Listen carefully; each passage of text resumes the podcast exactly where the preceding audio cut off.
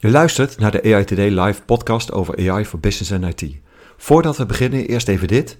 We zijn genomineerd voor de Prijs van Oranje van de Belgian Podcast Awards. We zijn super trots op deze nominatie en jij kan ons helpen om deze prijs te winnen. Luister je graag naar onze podcast? Stem dan via belgianpodcastawards.be. Alvast bedankt.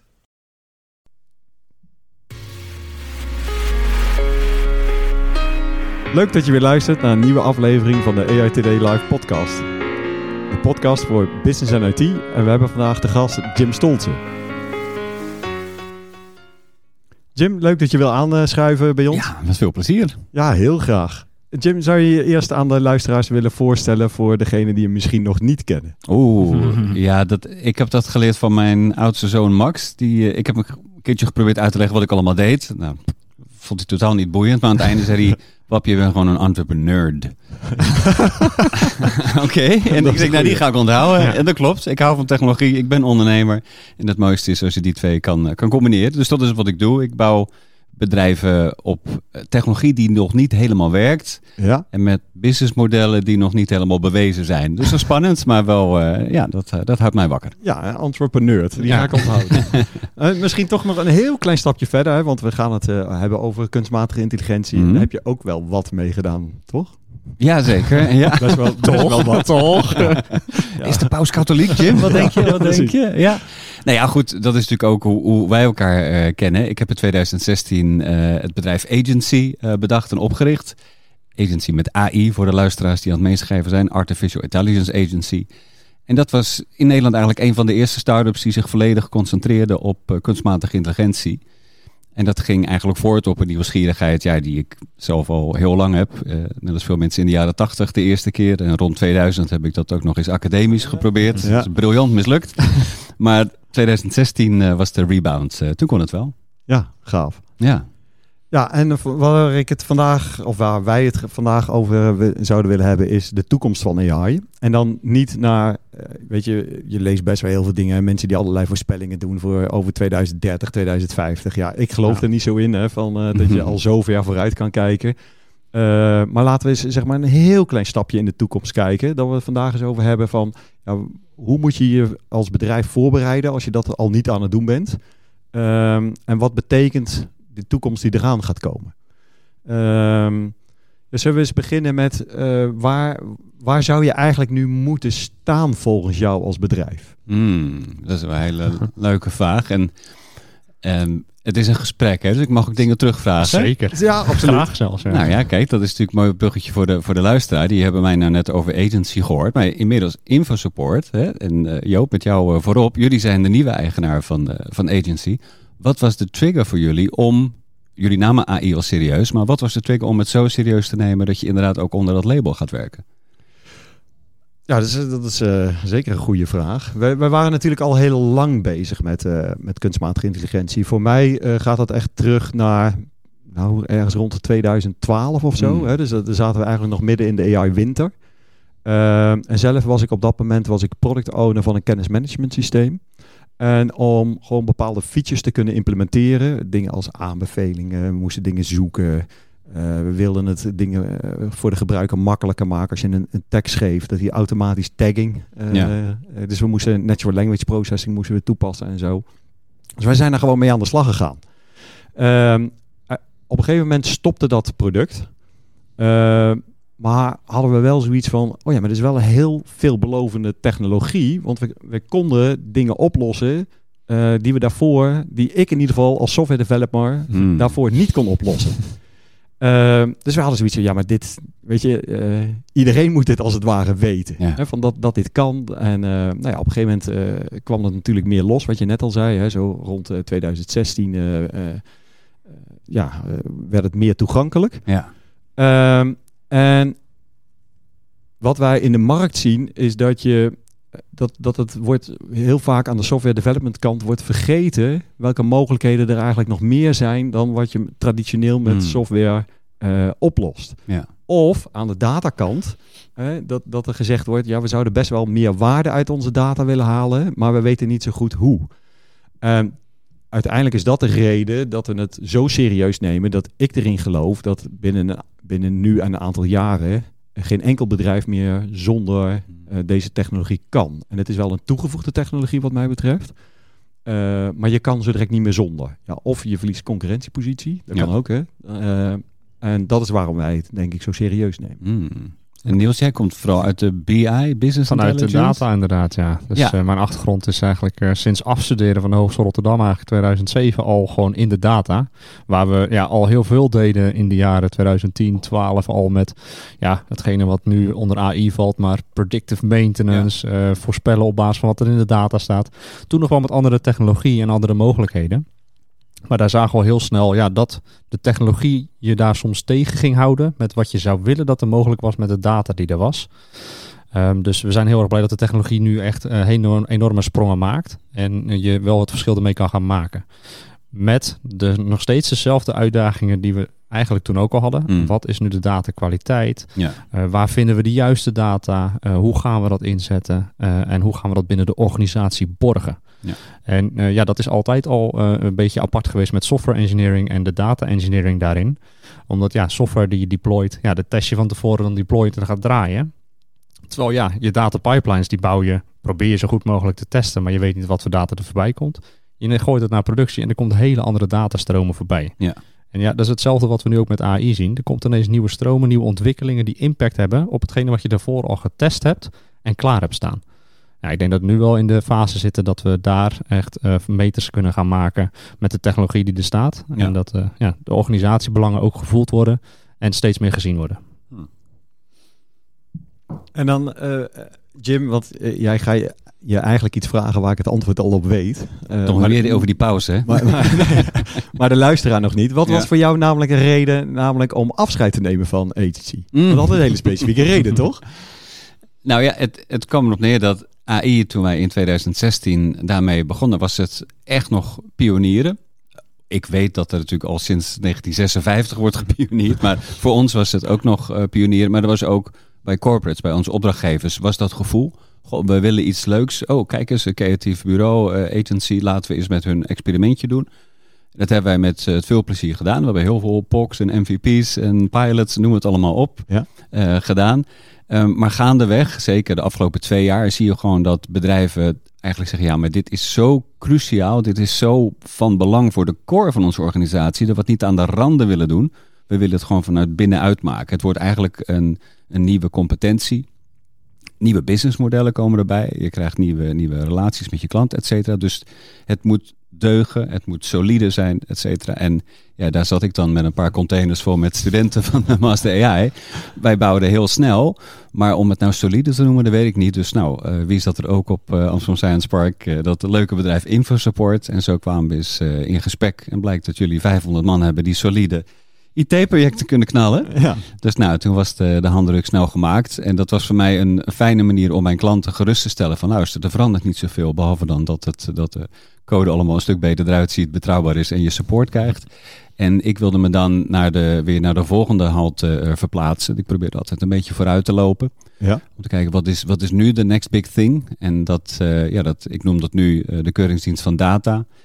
En dat voelt een beetje als een stap terug. Want eh, nee, het gaat toch over AI? Nee, ja, maar luister, datagedreven AI, uh, Niels zei het al zo mooi, het valt en staat niet alleen met de kwaliteit van je data, maar ook welke onvoorziene effecten dat gaat hebben. Precies. En dan kom je dus in het, uh, in het veld van de ethiek uh, terecht. En daar, uh, ja, dat, daar heb ik nu hele interessante open gesprekken over met, met een aantal organisaties die zeggen, ja, wij hebben nu dit algoritme draaien.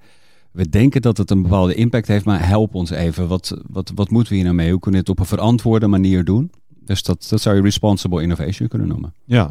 Ja, want er komt eigenlijk meer bij kijken. Van, lang is natuurlijk gedacht van, uh, nou, als we maar zo'n model hebben en we krijgen dat model in productie, dan zijn we een heel eind. Ja, hij doet het. Hij doet het, ja precies. Ja. Nou, daar kwam een toevoeging bij van, ja, maar eigenlijk hoort daar eigenlijk wel iets van een heel solide proces omheen. Ja.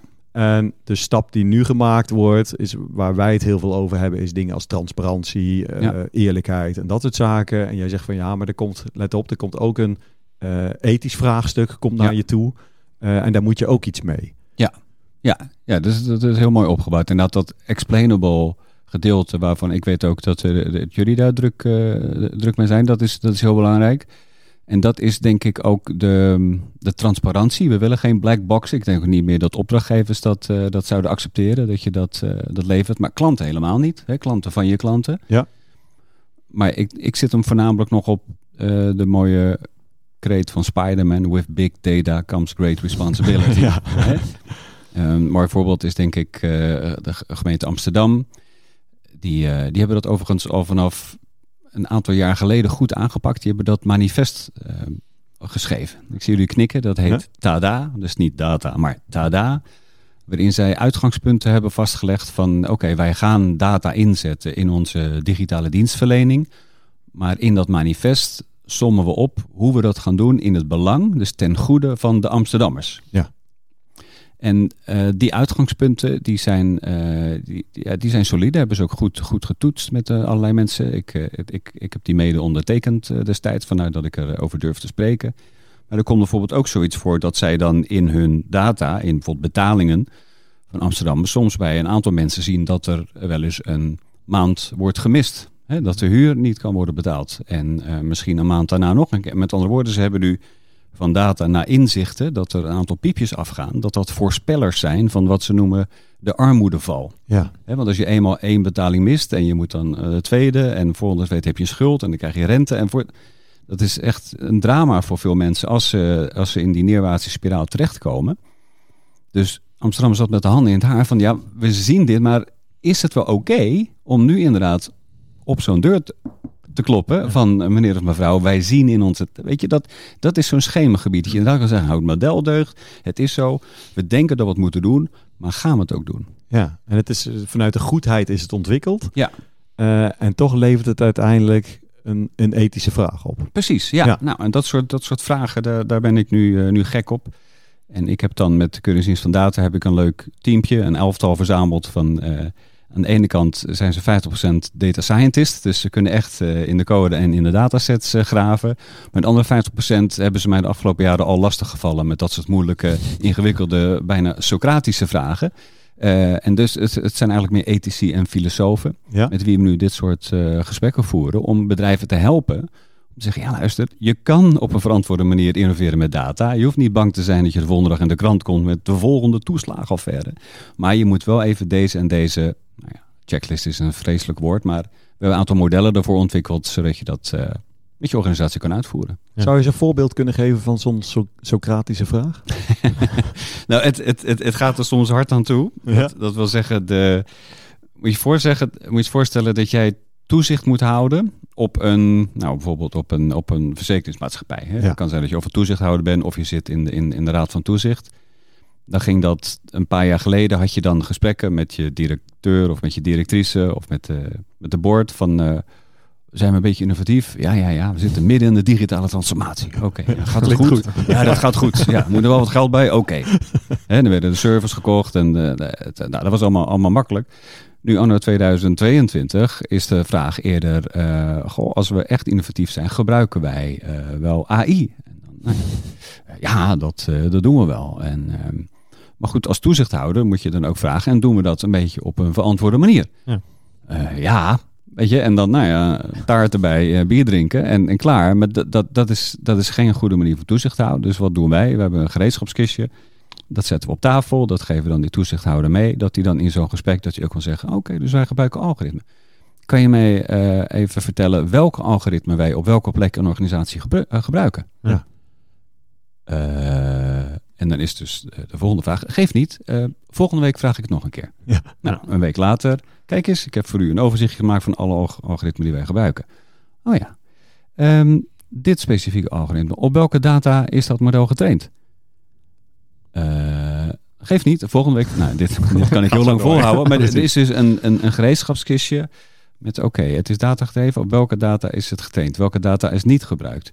Hoe komen we aan deze data? Is het bestand gekocht? Is het synthetische data? Oh jee, uh, wie heeft de labels gegeven? Welke labels zijn gebruikt? Welke labels zijn niet gebruikt? Ja. Heb je het uit? Met andere woorden, er ontstaat een explosie aan vragen die ertoe doen. Hè? Ja. Laat, want ik, mm -hmm. ik, ik doe er een beetje laconiek over. Maar elke keer dat je deze vraag stelt en je krijgt geen antwoord oeps, weet je wel, dit moet je gewoon op orde hebben. Dus wij helpen dan dat soort organisaties om de lijstjes te hebben. En het is een beetje flauw om nu per week. Dit gaat natuurlijk, je kan ze best op een gegeven moment zeggen, nou, en dit zijn de vijf mm. vragen voor volgende week. Tuurlijk. maar dat je helpt wel ook op die manier je directie, want er zit ook niet echt een oordeel in.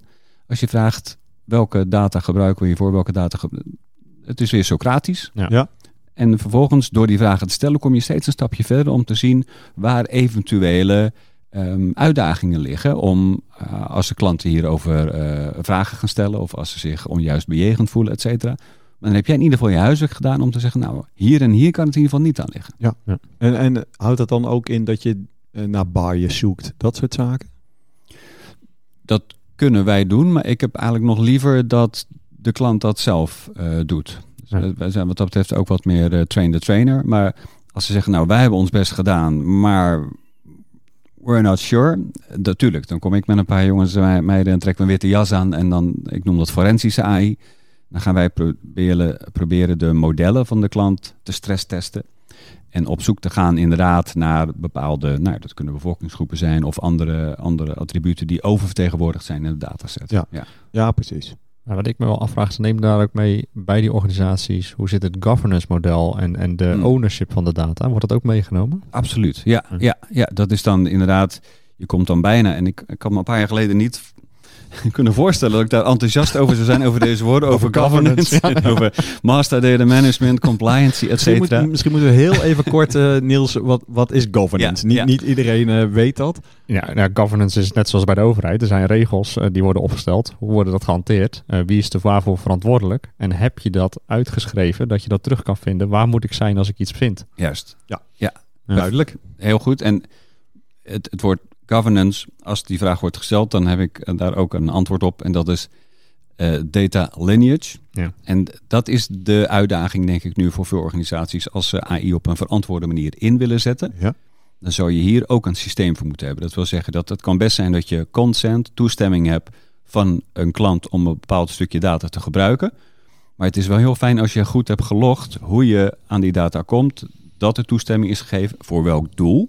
Want als je het voor A hebt ja. gekregen, betekent niet dat je het ook voor B of C mag gebruiken. Nou, dat zijn allemaal ingewikkelde vragen waarmee je best een proces kan verstoren of kan frustreren. Men zegt, ja, zo vind ik het niet leuk meer. Nou ja, maar als je gewoon je data lineage op orde hebt, dan kan je dat mee programmeren in je model en kan je daar de vruchten van plukken. Zeker, en zeker als je dat automatiseert, dat dat zoveel mogelijk voor mm. je wordt gedaan. Ja, ja. zeker. Ik denk nog wel heel belangrijk is, als we dat weten, want dat zou wel heel mooi zijn als we zover zijn, dat we ook de houdbaarheid van die data en de toestemming houdbaarheid, uh, ook daarin mee gaan nemen. Dat wordt nog vaak wel uh, vergeten. Van ja, wat is de levensvatbaarheid van dit stukje data wat we hier hebben? Mm. Mogen we dat en willen we dat nog wel gebruiken op een langere termijn? Mooi, ja. Dat is houdbaar tot. Ja, ja. ja toch? Ja, nee, ja. Oh ja, dat is zeker een mooie. Ja. ja. Dus uh, even tot nu toe, want, want de vraag was van uh, wat zien we zeg maar in de nabije toekomst? Of waar moet je misschien nu eigenlijk al rekening mee houden als je productierijpe systemen bouwt. Hebben we het dus over, nou ja, dat moet natuurlijk op een uh, solide, robuuste manier gebeuren. Ja. Basis. Uh, basis. Er komen ethische vragen komen op je af, waar je in ieder geval antwoord op zou moeten kunnen geven. Mm -hmm. er bestaat er een mogelijkheid om daar in ieder geval hulp ook bij, uh, bij in te roepen. Uh, de traceerbaarheid van je data, heb je alle toestemmingen, gebruik je het op de juiste manier, dat soort zaken. Ja. Dat, dat is waar we uh, nu staan, toch? Ja, kwaliteit van data. Eh, kwaliteit wordt ook wel steeds meer geautomatiseerd om daar inderdaad met behulp van AI, die metrieken, de deviatie in de data, de trend in de data, dat zie je nu wel langzaam gestart worden. Ja. Maar wat ik zeg, langzaam gestart worden. Ja. ja. Oh, weet je wat ook nog? Wat, ja, de, de, de vraag was, wat zijn, dat is de komende vijf jaar belangrijk, hè? Ja. Um, uh, laten we de bullshit radar ook wat beter afstellen. Ja. of je gisteren dat verhaal van Lambda nog voorbij hebben zien oh, komen. Oh, verschrikkelijk hè? Nee, ik heb hem gemist jongens. Ja? Uh, praat me even bij. En de luisteraars ook, uh, moet die niet gehoord nee, hebben. Eén keer in zoveel tijd dan komt er weer een, een verhaal voorbij in, in de media of op social media dat er een bepaald AI-systeem zo slim is oh. geworden. Oh ja, het ja, kwartje. Ja, sentient ja, is dan... Ja, Bewust, hè? Dus dat, er, dat hij een bewustzijn heeft gekregen. Een chatbot heeft een bewustzijn gekregen volgens Google Engineer. Ja, precies. Nou, en vijf woorden in die zin... dat, dat, zorgt voor clickbait en ook... Uh, ja, het is wel een persoonlijke frustratie uh, van mij. En ik, ja, ik wil het ook niet bagatelliseren, maar het is wel bizar dat dit soort dingen nog gedebunked moeten worden. Ja. Uh, want, uh, en Lambda is, is het een taalmodel van Google, laten we het even, even simplistisch uh, verwoorden. Wat, wat hartstikke goed in, in elkaar zit. Er zijn natuurlijk meerdere modellen. BERT en OpenAI AI heeft GPT-3. Um, maar bij Google werken ze met, met Lambda en daar kan je dus een dialoog mee starten. En dat, dat gaat best leuk. Het is een soort chatbot die eigenlijk reageert op wat jij typt. Het is een soort uh, autocomplete on steroids. Dat wil zeggen dat uh, je bent vaak blij in je telefoon als je een woordje aan het tikken bent dat hij het woord goed raadt. Ja. In veel gevallen ben je eigenlijk de autocorrectie aan het corrigeren. Maar wat, wat Lambda goed kan is ze zeggen, nou als dit en dit is gezegd, dan denk ik dat dit de volgende zin of de volgende vraag. En dat gaat best goed. Dus wat had deze onderzoeker gedaan? Die was een, nou, niet een Socratisch gesprek, maar weer een filosofisch gesprek begonnen met die chatbot van Google, of die Dialogue Assistant, waarin die vragen ging stellen over, inderdaad, heb jij een zelfbewustzijn? Ja. Nou, wat denk jij dan? Op basis van alle in internetdata, wat denk je dan dat het antwoord gaat zijn? Nou, het antwoord was ja, hè? Ja, precies. ik heb een bewustzijn. Ja, en om dan vervolgens gelijk een persbericht, nou ja, dat niet, maar in ieder geval de claim te maken. Volgens mij een artikel op medium.com had hij Ja. gepubliceerd. Ja. Oké mensen, het is zover. Ja. Je de What is your- chats die het bewijzen. Ja, Ja. ik kan het zeggen. Ja, gelukkig had hij het erbij gedaan. Maar dit is, ja, weet je, als ik op, op, op Koningsdag de vlag uithang, ben ik nog geen onderdeel van het Koningshuis. Weet je, nou, zo is dit ook een beetje als een chatbot zegt dat hij zelfbewustzijn heeft ontwikkeld. Hoeft dat toch niet zo te zijn? Dus ik word daar wel een beetje moe van. Dat dit dan toch nog zoveel aandacht krijgt. En ook nog journalisten. Ik weet dat jullie luisteren. dat die dan toch nog daar een artikeltje aan besteden. Dat is echt. eh, Ja, bizar, hè? Dat doet, ja, dat doet geen goed. Aan de andere kant, wat me wel triggert is, het is wel in de oog van degene die het wil geloven. Dus dit is wel het effect wat het kan Mm. hebben op de mensheid. Dus, dus wat de andere kant vind ik ook wel een mooi perspectief, is dat mensen het dus kunnen geloven. Dus eigenlijk moeten we daar dus ook rekening mee houden in de oplossingen die je hebt. Ja. Dat mensen het kunnen gaan geloven. Waarom- Het is jammer dat Ja. het nog wel groot gedebunked moet worden inderdaad, maar Fox, ik vind er ook wel een ander ja. aspect aan zitten. Fox Mulder, weet je nog wat hij zei? X-Files? I want to believe. Oh, ja. Ja. Ja, maar dat, dat Ja. is het wel. Dat is het. Iedereen die het retweet of met een vraagteken retweet. They want to believe. Oh, Ik ja. snap ook wel dat het... Dat het, dat het ik heb het ook gelezen. Hè? Dus ik ben er ook in getrapt. Maar ik ga het niet klakkeloos retweeten. Nee, precies. En, eh, en het prikkelt natuurlijk eh, de angst van de mensen die er leeft. Hè? Dus de, eh, de media pakt niet voor niks dit op en niet een verhaal eh, wat, wat eh, heel feitelijk is. Vijf dingen die goed zijn gegaan met AI. ja, precies. dat is een beetje jammer. Ehm, Je zult niet geloven wat er gebeurde. Ja. En, en wij hebben als mens natuurlijk sowieso de eigenschap dat wij van alles vermenselijken. Hè? We ver- Mhm. vermenselijken dieren, we vermenselijken objecten. We hebben eh, de podcast, de aflevering hiervoor, hebben het namelijk ook gehad over een chatbot die vermenselijkt werd. Ja. En, en dat had dan een wat positiever effect. Hmm. Eh, maar het gebeurt natuurlijk heel snel. En daardoor, daardoor triggert het mensen ook heel snel. eh. Ja. Maar dat, dat is iets waar je denk ik ook ja, op dit moment zeg maar, als bedrijf ook rekening mee moet houden. Hè? Dus dat er inderdaad heel snel iets vermenselijk wordt. En, en waarvan wordt gedacht, hé, maar als er iets zinnigs terugkomt, nou, dat, dan lijkt het alsof zo'n model kan denken. Ja. Eh, nou, we kunnen denk ik met z'n drieën wel vaststellen, het zijn allemaal wiskundige formules. En, eh, in, eh, ik heb nog nooit gezien dat een wiskundige formule kan denken. Nee, nee, het is Nee, statistiek. Ja, dat, klopt. eh, Het is dus- een antwoord wat Ja. je krijgt. Ja. Ja. Ja, precies. En als, eh, en als een rekenmachine, als ik eh 1 plus antwoord 1 geeft. in, eh in type en hij geeft 2 terug, wat het juiste antwoord is, dan denk ik niet van zo, die, Ja. eh, die kan er wat van. Hè? Maar heb jij wel eens 's nachts gekeken wat jouw rekenmachine Ja, precies. nee. ja, Moeilijke priemgetallen aan het vermenigvuldigen. Ja. ja. En die is bitcoins aan het minen. Ander Hey. onderwerp. Ja, ander onderwerp. Nee, waar ik, als ik nou kijk, een heel klein stukje de toekomst in, en dan ben ik misschien overval ik je ermee hoor, Jim, maar daar zat ik te denken van die, eh, we hebben het over die grote taalmodellen. Hm? Ehm, is we hebben het natuurlijk ook steeds meer over CO2-uitstoot, verduurzaming, allemaal dat soort zaken. Gaan we dat ook als bedrijven krijgen? We, volgens mij zijn we op een gegeven moment eh, zijn we verplicht om een rap- rapportage te gaan maken over je CO2-uitstoot. Mhm. eh, als je een bepaalde omvang hebt als bedrijf. Ja. Eh, het trainen van AI-modellen vergt best wel heel wat computerkracht. Ja. Gaat dat ook komen, denk je? Ja, dat is, dat is een interessante vraag. Dat is de, hoe groen is eh, AI of hoe groen moet AI zijn? Of kan AI wel, wel groen zijn? Feit is inderdaad dat, dat alles wat je digitaal doet, of het nou een, een, een search bij Google is evenveel energie als een kopje thee zetten. Hè? Dat, dus Ja. alles wat je, wat je online doet, dat, eh, dat heeft een CO2 footprint, voetafdruk. Klinkt toch anders in het Nederlands. Ja, ja laat maar het Engels doen. ja, ja.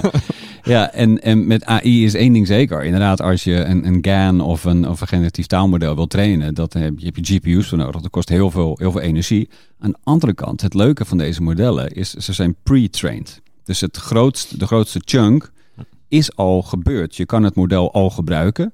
Uh, dat betekent dat als jij uh, nu een uh, account hebt om, om iets te doen met GPT-3 bijvoorbeeld of met, met Lambda, dan is het, de meeste energie is al een keertje verbruikt. Dus dat valt wel mee. Um, daarnaast zie je wel steeds meer ook dat de, de tech-industrie zijn verantwoordelijkheid oppakt en ook nu wat meer werkt aan edge-modellen. Dus dat het niet allemaal per se in de cloud hoeft te draaien, maar dat je ook lokaal op een, op een, op een device dat je al, of in de camera zelf, dat je al veel kan, kan crunchen. Dus ik ben zeker geen expert als het gaat over, over duurzaamheid. Dat laat ik graag aan anderen over. Maar ik zie wel pogingen in ieder geval van de industrie om, om het beter te doen. Ja, en ik denk dat het een mooi onderscheid is wat je maakt. Hè? Van het trainen is dan heel duur. Ja. Als je hem dan gebruikt, ja, dat is eigenlijk. Hè, dan is, het, gewoon bijna instant is het er. En dat is niet anders dan. Nou, ik denk dat een pagina opvragen op, op een, uh, op een website meer kost dan ja. uiteindelijk die voorspelling laten. Het is een, het is, het is een API call. Ja. Dus ja. ja. ja. Nou, je, ziet, je ziet het ook wel, hè? Uh, steeds meer leveranciers van cloud-oplossingen geven al mee wat de footprint is van de service die je mm. gebruikt. Ik heb pas nog van Microsoft gezien. Oh, dan kan je gewoon van je subscription opvragen wat is de CO2-footprint uh, die we hebben op deze maand van de, van de Azure uh, spend die we gedaan hebben. Oh, dat is wel cool. Ja. ja. Dat is beter dan al die ellendige e-mails die zeggen don't print this email. ja. Zo krijgen we elke AI-toepassing ook. Dit kostte twee klopjes thee. ja, dat zou wel ernstig zijn. Ja, ja. Uh, zijn er andere dingen die jij aanziet komen in de... Nou ja, jij, jij gaf mm. trouwens vijf jaar aan. Hè? Ik had me niet eens specifiek... Uh, maar, maar nee, ik zeg gewoon, mensen die verder dan vijf jaar kijken, moet je wantrouwen. Ja, dus toch? Dat vind ik ook. Vijf jaar, nou, dat vind ik ook. Ja, absoluut. Dan zullen we niks zeggen over vijf jaar aan de dag. Oké, okay. maar vijf nee, nee, jaar, nee, wat, wat zie je de komende vijf jaar? Nou, ik was... Ik was gisteren was ik um, op een evenement en daar was Dr. Gianrico Farrugia. En dat is de grote baas van de Mayo Clinic. De Mayo Clinic is het meest innovatieve ziekenhuis ter wereld. Zo uh, staan ze ook, uh, ook bekend.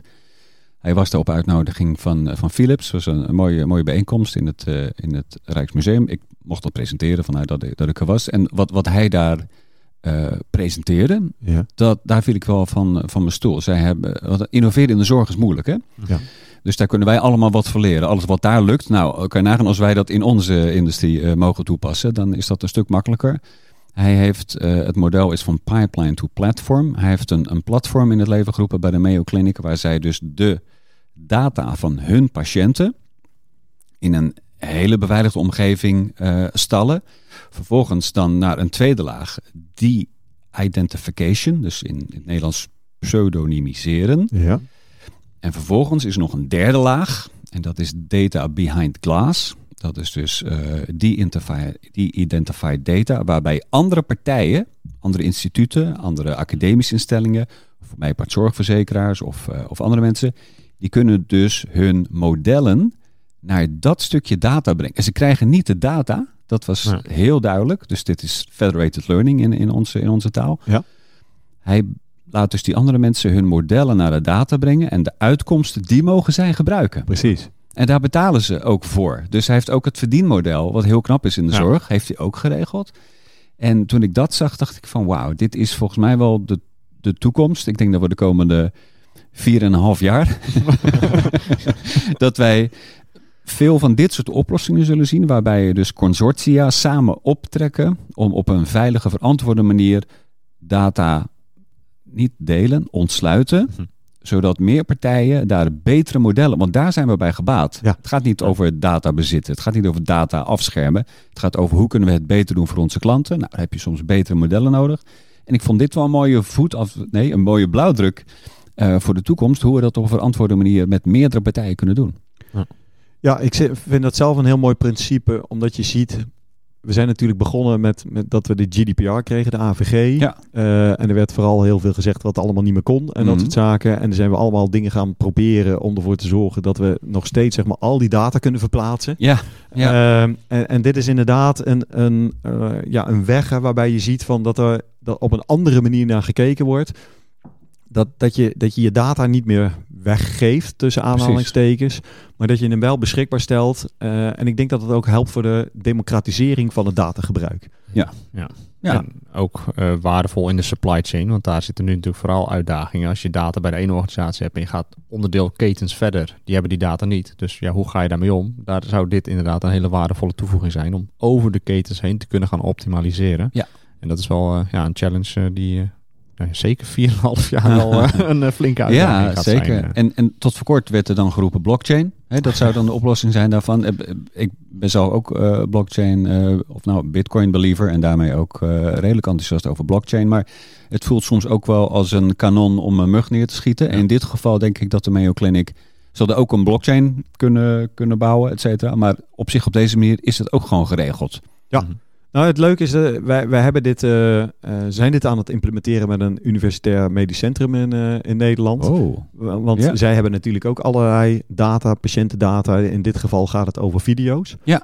Ehm, en Heel en met dit implementeerde federated learning bedoel je? Federated learning, Oh, wat vet. Oh, had ik dat geweten, had ik dat verteld tegen ja. van ja, van, oh, I've been doing this for years in Veenendaal. Ja, nee, dat, dat, dat doen wij ook. En, oh, en, en, als je dat heel concreet maakt, ja. wat je eigenlijk doet, is dat je, je levert code aan die, die inderdaad zeg maar, het model mag trainen uh, op de locatie van het ziekenhuis. Ja.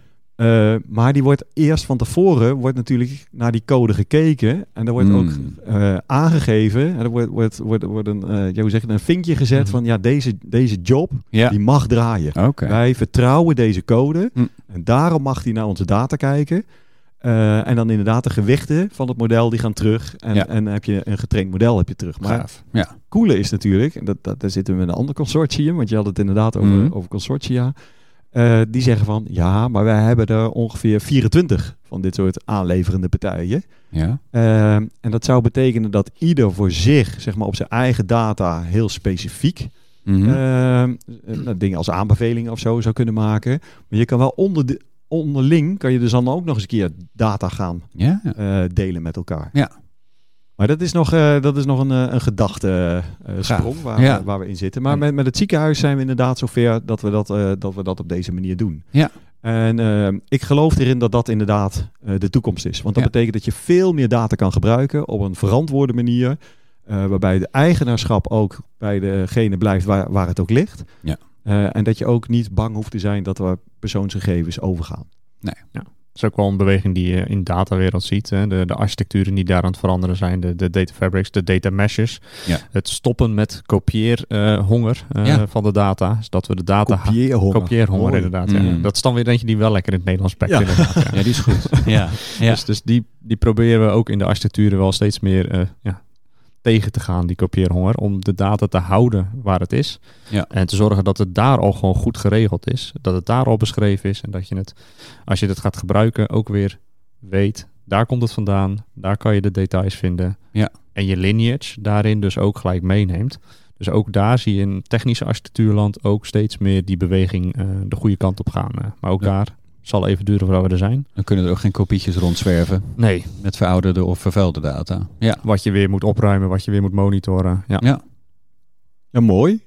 Dus uh, als we uh, zeg maar proberen er ja? een totale samenvatting van te maken. Oh, Oké, okay, nou, we gaan even luisteren. Dat wordt lastig toch? Oh man, dus even kijken hoe goed mijn, uh, mijn geheugen werkt. Maar laten we eerst beginnen met wat, wat, we als laatste hebben besproken. Dus het betekent eigenlijk een andere manier van data-ontsluiting gaat, gaat op je afkomen denken. Dus dat je na gaat denken over hoe kan ik data gaan delen in plaats van hoe kan ik dat uh, vasthouden en, en alleen maar voor mezelf houden. Ja, uh, democratisering. Ja, ja, democratisering van data gaat op je afkomen. We hebben het over duurzaamheid gehad. Uh, dat je daar in ieder geval denk ik over na moet denken. Um, en we begonnen met de ethische vraagstellingen natuurlijk. Ja. Het solide bouwen van, van systemen, wat op je af gaat komen. En dan, en dan ja, ja dit is ja, de vijfde, ja, dan wordt het natuurlijk moeilijk. Uh, het is net als, uh, weet je, ik ga op vakantie. Oh ja, de De bullshit radar. Oh, de bull ja, dit, daar moeten we echt aan af, toch? hoe, hoe, hoe, kunnen we daar nou eens een keer een streep doorheen zetten van... Uh, als iedereen naar deze podcast gaat luisteren, dan ja, komen we... Ja, maar dan kunnen we er ook wel heel veel strepen, hoor.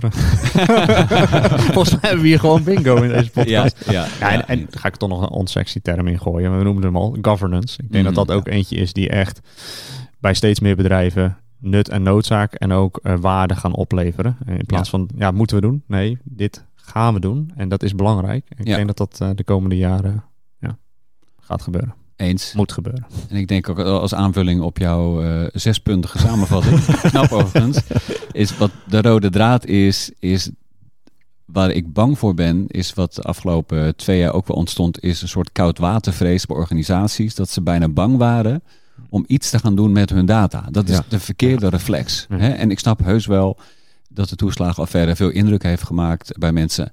Maar laten we eerlijk wezen, dat had helemaal niet zoveel met AI eh, te maken. Dat is gewoon heel dom beleid, wat vervolgens is uitgevoerd, inderdaad gebruikmakende van technologie. Ja, sure, maar zo lust ik er nog wel een paar. Dat, uh, maar daardoor is er wel een soort uh, verstarring ontstaan. En ik denk dat, nou ja, InfoSupport, Agency, uh, Keuringsdienst van Data, dat wij allemaal op een bepaalde manier proberen te zeggen tegen organisaties, nee luister, we snappen die, die zorgen, maar op deze en deze manier kan je het wel doen. Dus dat, dat wel doen, dat is denk ik nog even belangrijk als die bullshit radar, die voornamelijk gewoon de discussie heel erg uh, verward en uh, ja, da daar zit niemand op te wachten. Dus je kan beter praten met je klanten en met je collega's over wat kunnen we wel doen, waarom zouden we het willen doen, dan die andere discussies. Ja, en mocht je nog niet begonnen zijn, begin, denk ik. Hè? Ja, en, En, en als je wel begonnen bent, denk eens na wat je volgende stappen zijn. Mm. Want meestal betekent dat er nog wel wat professionaliseringsslagen te halen zijn. Uh, met de huidige staat altijd tegenkomen in de praktijk zitten daar zeker verbeterslagen in. Om het uh, netjes... Uh... Was dat een eufemisme? ja. een Socratisch eufemisme. Ja. Nou, dan hebben we hem toch wel rond, ja. of niet? Ja. ja. Hey Jim, hartstikke bedankt dat je onze gast wilde zijn. Ja, leuk, dankjewel. Het was, was een leuk gesprek zo. en ook lekker interactief. Houden we van. Leuk, dankjewel. Fijn dat je weer luisterde naar de aflevering met Jim Stoltze. Vind je het nou leuk en wil je geen aflevering missen? Abonneer je dan uh, in je favoriete podcast app en mis geen enkele aflevering. Tot de volgende keer hopelijk.